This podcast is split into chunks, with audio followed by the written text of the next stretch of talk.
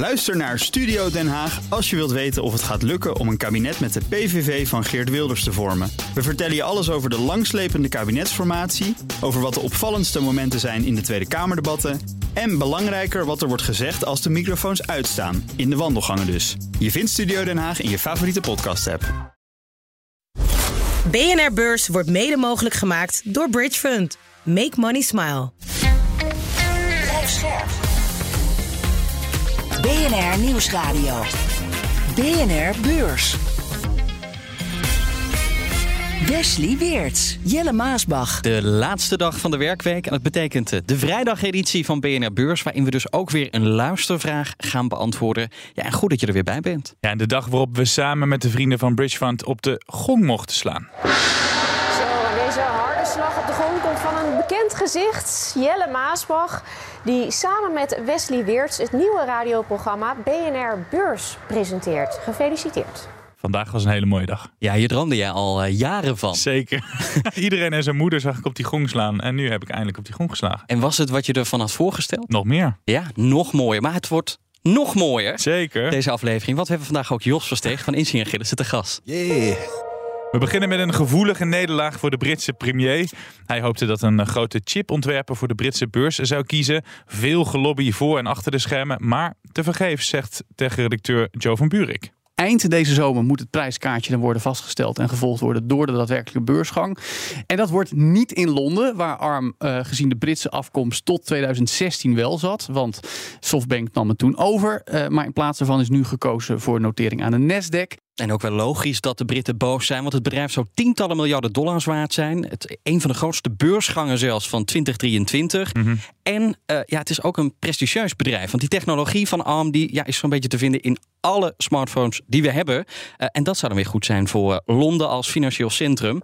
Jos, hoe hard denk je dat er gescholden wordt op Downing Street 10? Ja, er, zal er is een behoorlijke, behoorlijke nederlaag. Het was de derde premier die er al mee bezig was. Het begon met Boris Johnson om, om dat bedrijf echt weer terug naar Engeland te halen. Het was, uh, ja, je kan toch wel zeggen, Groot-Brittannië is trots. Want het is inderdaad een prachtige, een prachtige naam.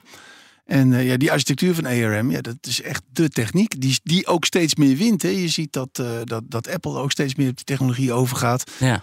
En uh, ja, dat is echt de toekomst. Maar uh, Softbank die voelde er aanvankelijk ook wel wat voor om dus een dubbele notering te hebben. Eentje in Londen en eentje in New York. En toen dacht ik, ja, waarom zou dat willen? Want een hoop extra romslomp, complexer, duurder. Waar, waarom wilden ze in eerste instantie die dubbele notering? Ja, het heeft met tijd te maken. Als je in Londen open bent, dan is New York dicht. En uh, na verloop van tijd is New York weer open. Dus je bent altijd verhandelbaar.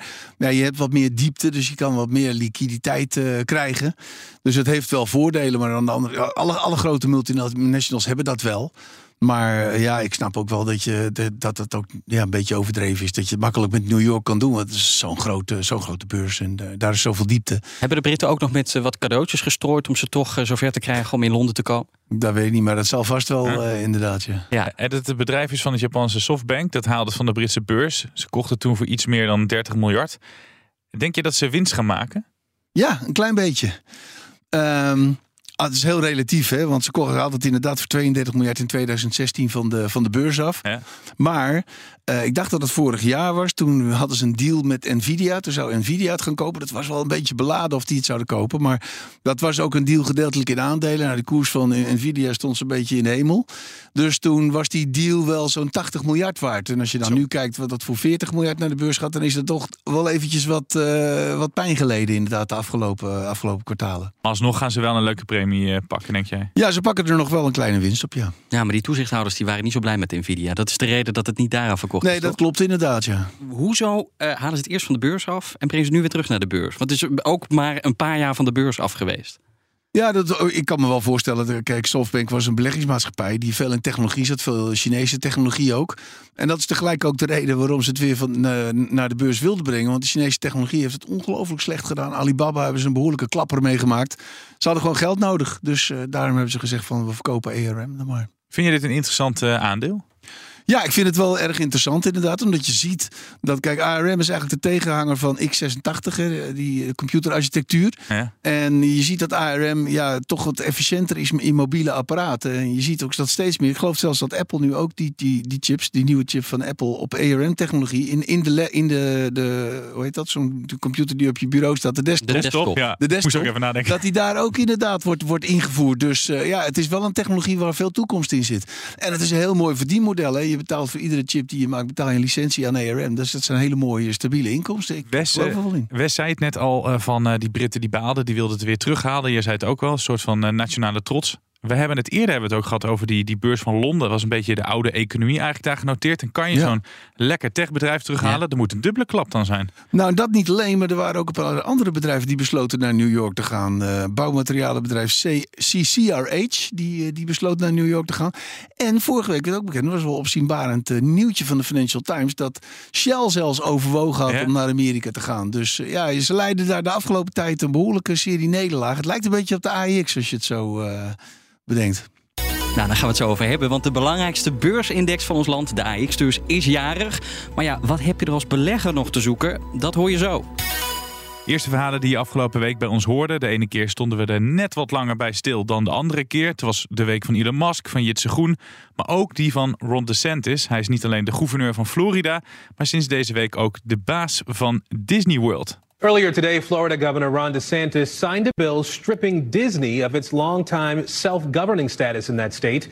For decades, the area surrounding Walt Disney World, known as the Reedy Creek Improvement District, had its own taxing and bonding authority. Now, this had allowed Disney to make its own planning and zoning decisions, as well as have its own fire department. Maar DeSantis maakt nu korte metten met die belastingvoordelen. Die is Disney kwijt. Ja, wat betekent eh, dit geintje voor Disney, Jos?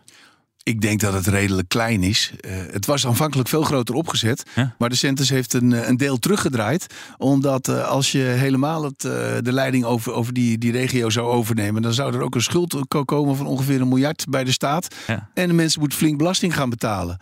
Op zich is het natuurlijk wel vreemd dat je als, eh, als, als bedrijf gewoon de, de hele leiding, ook voor de infrastructuur, over een eh, bepaalde regio krijgt. Ik denk niet dat dat in Nederland eh, ergens voorkomt. Maar misschien bij het oude Hoogovens dat er wel het een en ander gebeurt. Maar ja, het is op zich vreemd. Maar wat wel interessant is, je moet daar als belegger altijd goed alert op zijn. Wat voor deals, dat weet je niet altijd, maar wat voor deals hebben ze met de overheid? Want zoals we allemaal weten, is de overheid vaak erg onbetrouwbaar. En kan een deal die loopt in één keer afgelopen zijn. Hè? Want je hebt nu helemaal om de zoveel tijd een andere machthebber. Ja, precies. En je bent dus overgeleverd aan de grillen van een eh, politicus. Dan kan Ja. bijvoorbeeld een Netflix ook wel inpakken. Want het, het was in dit geval zo dat hij vond ze te woke. Nou, Netflix eh, wordt ook zo vaak getypeerd.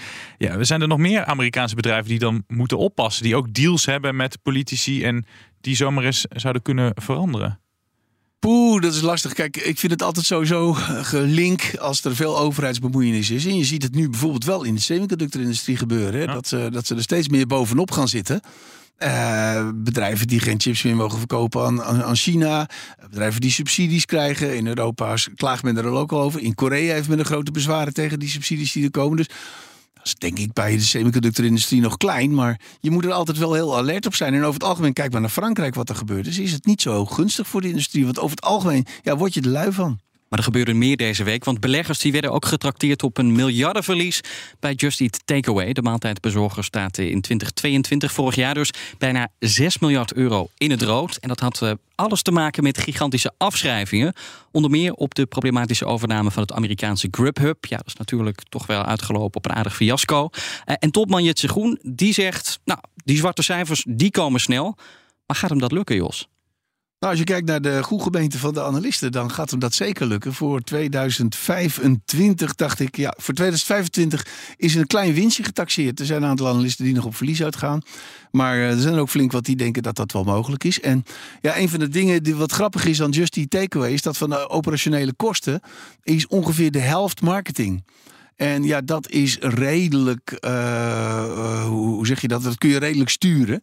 Dus daar kun je, eh, dus stort het bedrijf niet van in als je daar eventjes wat centen van afhaalt. Dus dat is denk ik een punt. En aan de andere kant, ja, kijk, Jitse heeft eh, een enorme verkeerde zet gegaan, gedaan door zo hard uit te breiden. Hij een beetje, nou, was een beetje te grote broek aangetrokken. Ja. Nou, op zich vind ik het nog altijd een mooi businessmodel. Maar het is, er is veel verschoven. Aanvankelijk zei hij steeds van... eh, ja, wij doen alleen zeg maar die app en, de, en, en, en eh, het apparaatje bij, het, eh, bij de, bij de, het restaurant. Ja. Maar geleidelijk aan kwam, werden ze gedwongen om steeds meer bezorging erbij te doen. En zeker in Amerika, ja. En die bezorging is marginale business. Dat zei hij zelf ook altijd. En dat kost knaken. Eh, ja, dat is, eh, dat is het probleem voor ze. Maar uiteindelijk denk ik, eh, als je kijkt naar Nederland en naar Duitsland, dan zijn die EBITDA-marges zo hoog.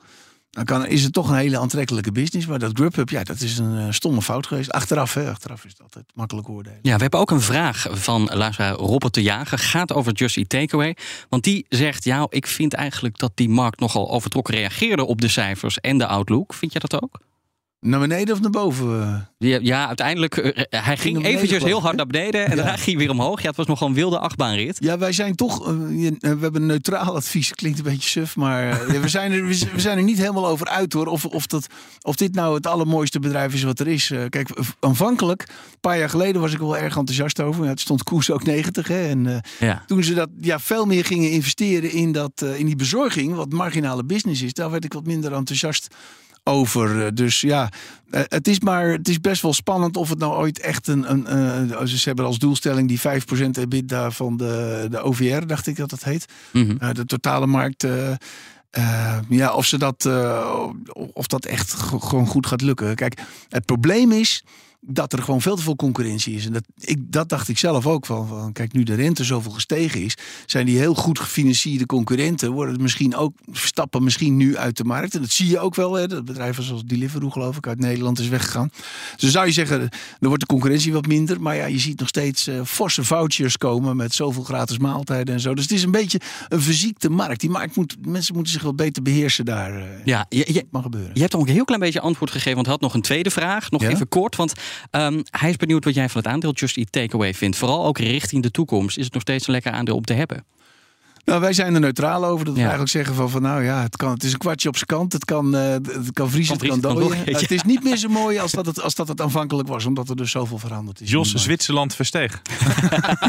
Het spijt me, het spijt me. Het is niet het bedrijf, het is het advies heb ik er niet op gezet. Nou ja, hier moet je het mee doen. eh, Robert de Jager, dankjewel in ieder geval voor het insturen Ja. van de vraag. En vorige week hadden we ook een vraag van eh Janelle. En Jelle, we hebben twee cadeautjes voor ze. Ja, want we hebben het elke dag, eh, ja, tot vervelens toe bijna, hè, hebben we het over dat boekje van eh, Corné van Zaal. Die 365 tegeltjes wijsheden. Hij heeft een hele doos afgeleverd. En eh, ja, stuur even jullie adres en dan komt een boekje jullie kant op. Zeker. En voor de mensen die ook nog met tal van vragen zitten, stel ze en stuur ze naar eh, bnrbeurs.bnr.nl.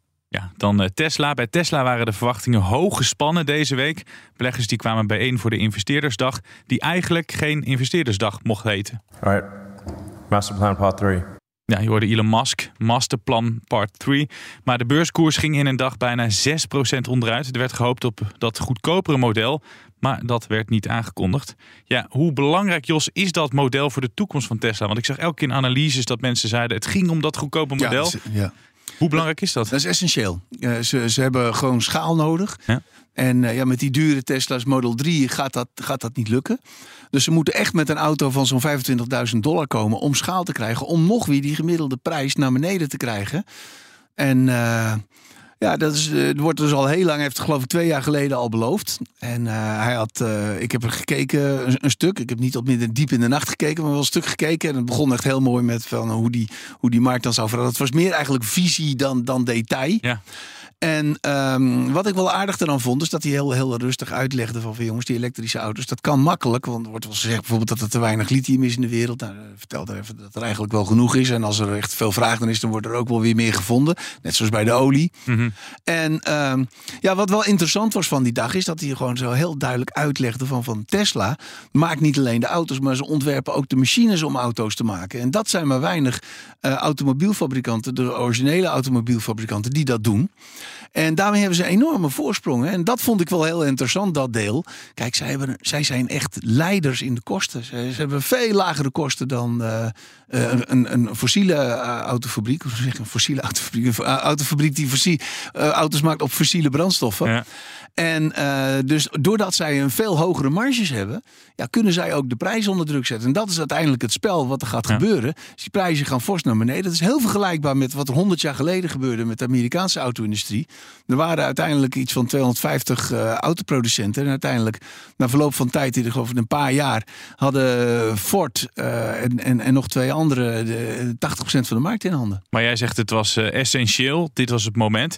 Waar kunnen beleggers de komende tijd dan hoop uit putten? Nou ja, er komen toch elke keer weer uh, de kwartaalcijfers aan. En dan moeten we maar weer kijken of de productie mooi gehaald wordt. Mm -hmm. En of, ze, of ze inderdaad geen problemen meer hebben hoe het in China gaat. Dus nee, ik, ik denk uiteindelijk, ik heb, ik heb er wel veel over na zitten denken. We, we hebben een aanbevolen opinie, hè, mag het tegenwoordig, op, op Tesla.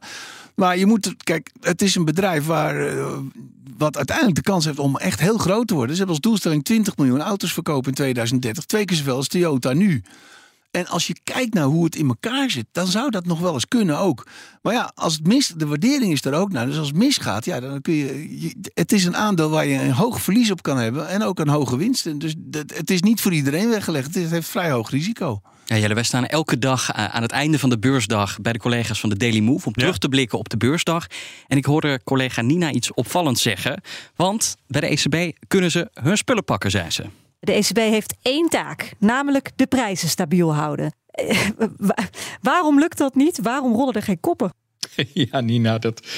Ja, nou. Um ze hebben wel iets meer taken hoor. Ze moeten zorgen voor financiële stabiliteit. Ja, dus dat is de belangrijkste taak toch? Ja. Dat is zeker de belang. Je hebt helemaal gelijk. Je hebt helemaal gelijk. Nou, de inflatie daalde nauwelijks afgelopen maand. Faalt de ECB, Jos? Ja, maar uh, ja, je moet ze ook de tijd geven. Kijk, uh, je kunt wel zeggen van we willen nu uh, die inflatie de kop indrukken, dus we verhogen de rente naar 20%. Zoals Paul Volcker in, in 1980, in de jaren 80 deed. Mm -hmm. Maar dan mislukt er weer wat anders. Namelijk de economie zit dan in een forse recessie. Dus het is ja, op een, heel nauwkeurig op een koord dansen. En nou, je ziet nu wel dat nu die inflatie toch wel wat meer hardnekkig blijkt dan we dachten. Dat ook de tanden wat meer getoond worden hè, inmiddels. Ja, dus er hoeven nog even geen koppen te rollen. Nou, ik vind het altijd, uh, sorry hoor, maar het is altijd zo'n journalistenopmerking. Hè, want die willen koppen zien rollen. Ja. Als er iemand nieuw zou zitten, dan zal het beleid niet echt heel veel veranderen. Nee. Dus nou, kijk, ze, zullen, ze hebben gezegd dat, we, dat ze inderdaad hun tanden zullen laten zien. De markt denkt er nu uh, over dat ze waarschijnlijk wel naar 4% gaan. En dat is op zich heel opmerkelijk, want dat, dat niveau hebben we nog nooit gezien bij de ECB. BNR Beurs. Dan naar een uh, jarige Job, want dit weekend bestaat de AX-index 40 jaar. Het begon onder de naam EOE-index en groeide uit tot de AX-index zoals we hem kennen. Met de 25 grootste beursbedrijven, opgericht door de vader van een vriend van de show, Stan Westerterp. Hij vertelt hoe zijn vader op het idee kwam. Hij heeft hem volgens mij, als ik me niet vergis, in de, in de trein op weg naar België of Luxemburg, dat moet, antwoord moet ik even schuldig blijven, heeft hij hem bedacht. Ja, en ik zat te denken, daarmee is het natuurlijk ook een van de meest duurzame indices ter wereld. Want hij is gewoon lekker in de trein bedacht. En dan kunnen de, de, de huidige Europese politici nog een puntje aan zuigen. Nou ja, kijk, het idee is destijds ooit ontstaan. Um, omdat mijn vader natuurlijk directeur was van de optiebeurs. Om een index te creëren waarmee ook handel uh, mogelijk was in opties op een index. Uh, en dat idee is natuurlijk overkomen waaien vanuit Amerika. Destijds hebben ze initieel een uh, index samengesteld. Ik meen met twaalf namen daarin. Waarvan ook nu nog een aantal bekenden nog steeds in de AIX zitten. Zoals Heineken en Shell en Unilever, Philips, dat soort namen. En die is toen van start gegaan in maart 1983 op een stand van 100 in guldens gemeten. En dat was eigenlijk best wel snel een succes, omdat daarmee ook mogelijk werd natuurlijk om dagelijks op een, op een index te handelen. Maar ook dat er een index ontstond die ja, zeg maar iedere dag berekend werd om de 15 seconden. Uh, waardoor je ook zeg maar de ontwikkeling kon volgen. En er is natuurlijk al vaker gezegd dat het een soort van graadmeter voor de Nederlandse economie is. Nou ja, daar zijn de meningen over verdeeld. Maar het idee is echt overkomen waar je natuurlijk uit, uit Amerika, waar je al grote indices had als S&P en Dow Jones uh, uiteraard. Had jouw vader verwacht dat het zo'n succes zou gaan worden? Nou, ik denk wel gehoopt in ieder geval. En ja, destijds was het redelijk revolutionair. Want voor Europa was het ook een van de eerste indices die, uh, die, die werd gelanceerd. De Duitsers en de Fransen en zo uh, zijn volgens mij daar allemaal iets daarna gekomen. Dus het was ook uh, fijn voor Amerikanen om een beetje te zien hoe het zeg maar aan de overkant van de plas ging. Dan moet ik er wel bij zeggen dat de laatste jaren natuurlijk veel meer de nadruk op, de, op internationale indices zijn komen te liggen. Bijvoorbeeld voor Europa de Eurostox 50. Maar voor de wereld bijvoorbeeld de MSCI World. En dan doet de AIX voor professionele professionele beleggers wat minder ter zake. Ja, Shell, Philips, Ahold, namen die er vandaag de dag nog steeds in staan. Dat is leuk. Maar hoe erg is die index door de jaren heen uh, veranderd, Jos? Ja, zeer fors. Het was uh, in, in, in, in 83 waren ze begonnen met 13 namen. En de helft is er inmiddels al uit van die 13. Ja. Dus ja, het, het, het kan echt enorm verschillen. En uh, ik, kan me nog heel goed uh, die hele die internet-hype herinneren in 2000. Toen KPN en Versatel en zo uh, enorm zwaar wogen. En dat is eigenlijk nooit, ja, bijna nooit meer goed gekomen. Want het heeft ruim 20 jaar geduurd voor die, die top van 700 zoveel uiteindelijk weer geslecht werd. En dat was vorig jaar geloof ik. Eer vorig jaar. 31 december 2021 heb ik nog even opgezocht. En dat Nina Brink met die duimpjes omhoog met ja. lijn daar stond. hè? weet al hoe dat ook, En dat was ook het idiote ervan. Kijk, toen de tijd kan me dat nog goed herinneren. wij dachten echt wel, ja, dit is echt absoluut een hele slechte belegging. Die wil je niet inzetten. maar toen ja, doordat, doordat je zo'n index hebt, kreeg het een zware weging in de index. En ja, er begonnen toch veel mensen te denken van ja, laat ik het maar kopen. En indexbeleggers gingen kopen. Nou, nu denk ik niet dat er veel indexbeleggers die in de AEX zitten. Maar toen de tijd, ja, werd er nog wel, nog wat meer serieus naar gekeken. Het is wel vooral tech dat vandaag de dag genoteerd staat. Hoe, hoe is dat zo gekomen eigenlijk? Ja, we hebben natuurlijk drie prachtige bedrijven. Daar heb ik wel heel vaak over gehad. ASML, ASMI en Bezi. En ja, de kwaliteit komt dan bovendrijven, zeg maar. Maar ben je dan niet heel erg afhankelijk van uh, tech? Te afhankelijk misschien? Ja, nou tech, kijk, uiteindelijk als je naar die index kijkt, is het een hele slechte index om daar je portefeuille aan te spiegelen. Want eh, de, de, grootste vijf, de vijf grootste bedrijven hebben de helft van de waarde van de AEX. Dus dat zie je meestal wel bij indices, hè, dat een klein clubje een, enorm, uh, een enorme waarde vertegenwoordigt. Dus ja, dat hele index beleggen, ik heb er zelf heel weinig mee, moet ik zeggen. Hoe Nederlands is de AEX nog? Ja, kijk, uh, er zitten natuurlijk uh, van die bedrijven in, zoals. Uh, kan Proces bijvoorbeeld. Ja, ja Proces inderdaad, Arcelor, Exor. Ik, ik, vanmiddag even naar gekeken. Ik wist niet eens wat het was. Ik heb het opgezocht. Maar dat is dus de, dat vehikel van Agnelli. Ja, en nou, die wegen samen toch, toch wel best wat, denk ik, in die index. Dus ja, wat, vanuit dat oogpunt is het natuurlijk heel vreemd. We hebben ook nog OCI, geloof ik, erin gehad. Mhm. Ook dat is bizar. Maar ja, ik ben altijd wel een fan naar om te kijken naar ja, wat, wat, voor omzet haalt een bedrijf nou in een bepaalde regio. Hè? Kijk, je ziet ook vaak bij banken dat er dan een regio-allocatie is. Dan zeggen ze, we moeten meer naar Europa. Dan maak ik zelf altijd het grapje, oké, dan gaan we eh, Exxon verkopen en dan kopen we Shell. Kijk, dat, dat slaat natuurlijk nergens op. maar, en als je dan kijkt bijvoorbeeld naar wat de omzet, de Nederlandse omzet van de AEX is, nou dat is echt minder dan 5%. Dus ja, echt Nederlands is het nooit. Ja, eh, Stan zei het net eigenlijk al. Het is vooral een index voor de Nederlandse belegger. Het is, het is leuk voor, diegene om daarna te kijken. Maar internationaal wordt hij nog een beetje serieus genomen? Nee, er is geen mens. Ook er is geen, geen, geen professionele belegger die er ooit naar kijkt. Ik word er op radio en tv wel eens naar gevraagd en dan kijk ik er met een schuine oog naar. Maar er is niemand die, er, die daar serieus op let. En kijk, ja, Nederlandse beleggers kijken ernaar. Ja, dat snap ik wel. En journalisten vragen er vaak naar. Kijk, op zich is het heel leuk om Nederlandse bedrijven te volgen.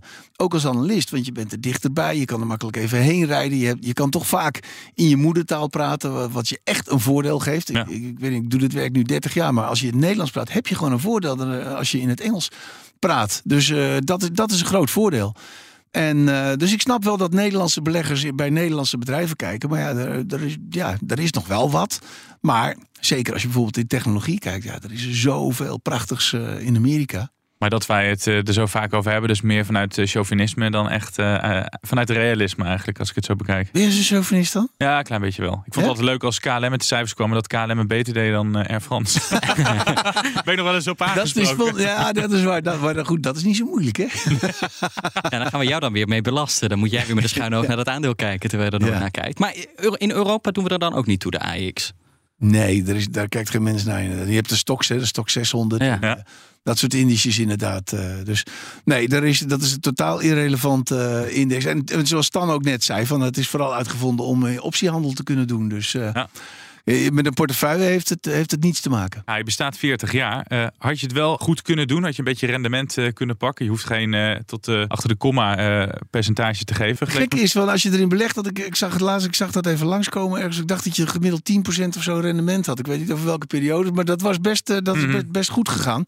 Alleen ja, als je in 2000 was ingestapt, dan moest je dus 20 jaar weer wachten tot je geld was ingedrukt. Dus timing is everything. ook, ook hier weer bij, denk ik. Ja, we hebben het toch elke dag dan over, Jelle. We hebben het zo vaak over die ajax Het is maar goed dat, uh, dat hij niet meer de Ajax-factor heet, nee, deze podcast. onze naam gewijzigd. Ja. heel, goed, heel goed, heel goed. hoeveel jaar kan hij nog mee, Jos? Ja, het zal nog wel uh, en, en, blijven en, en mensen vinden het leuk. Maar uh, ja, ik denk dat het toch relevanter is om, om, om uh, naar wat bredere in de indices te kijken. Gaat hij nog een keer 40 jaar mee? Het zou me niet verbazen als hij er nog is, inderdaad. Maar ja, als, en zeker als de pers er zo enthousiast over blijft, dan, dan, blijven we er wel over praten. Nou, hij doet er nu al niet meer toe en dan waarschijnlijk wel helemaal niet. wij gaan alvast kijken naar volgende week, want ja, wat staat er vanaf maandag op de agenda? Het wordt een week met heel veel economische cijfers. Er komen gegevens uit landen als Japan, de Verenigde Staten en uit Nederland. Maar het belangrijkste nieuws komt toch wel van de Amerikanen. En wel op de woensdag, want dan komt namelijk een banenrapport uit van loonstrokersverwerker ADP. Het gaat om de cijfers van februari en dat rapport is altijd een graadmeter voor het officiële rapport dat later volgt. De vorige keer, in de maand januari, viel de banengroei flink tegen. Al was het toen wel een goed excuus, want vanwege het bizarre winterweer moesten veel bedrijven de deuren sluiten. Ook kan het zomaar de week van Joe Biden gaan worden. Hij stuurt zijn begrotingsvoorstel naar het congres en daarin staat onder meer het plan om de belasting te verhogen voor miljardairs. Een deal met zijn politieke tegenstanders is belangrijk, want de Amerikanen gaan gebukt onder een enorm begrotingstekort. Het is toch wel altijd lachen, hè, die politieke soap daar eh, van die Amerikanen. Je had het net over de Amerikaanse beurs, maar die Amerikaanse politiek is toch ook altijd wel een feestje. The gift that keeps on giving. Ja, dat, geleur met het schuldenplafond. Ja, dat is, dat is natuurlijk uh, gênant. En uh, het, het, is, het is heel erg dat dat zo, zo loopt. En, en veel politici schamen zich er ook wild voor. Het kan gewoon echt niet dat ja, de meest betrouwbare uh, schuldenaar ter wereld... Dat, dat je daar eventjes om de zoveel tijd even met je billen samengeknepen moet zitten... of je je schuld of je rente wel afbetaald krijgt. Ja, dat, dat kan niet. Dat is te gênant voor woorden. Dat moeten ze hopelijk een keer zo snel zo, vanaf. Maar ja, de Republikeinen vooral, die zien het echt als een heel mooi pressiemiddel. Mm En uh, ja, zolang dat werkt, uh, zal het nog wel blijven, denk ik. Ja, dankjewel. Jos Versteeg van Insinger Gillissen. Lekker weekend vieren, toch? Ja, gaan we doen. We sluiten elke aflevering af met een tip van Corné van Zijl. En dit keer hebben we het over het moment dat je je aandeel hebt gekocht. Bezit van de zaak is het einde van het vermaak. Tot, Tot volgende week. ja. Oh, je was wel echt van fire. BNR Beurs wordt mede mogelijk gemaakt door Bridge Fund. Make money smile.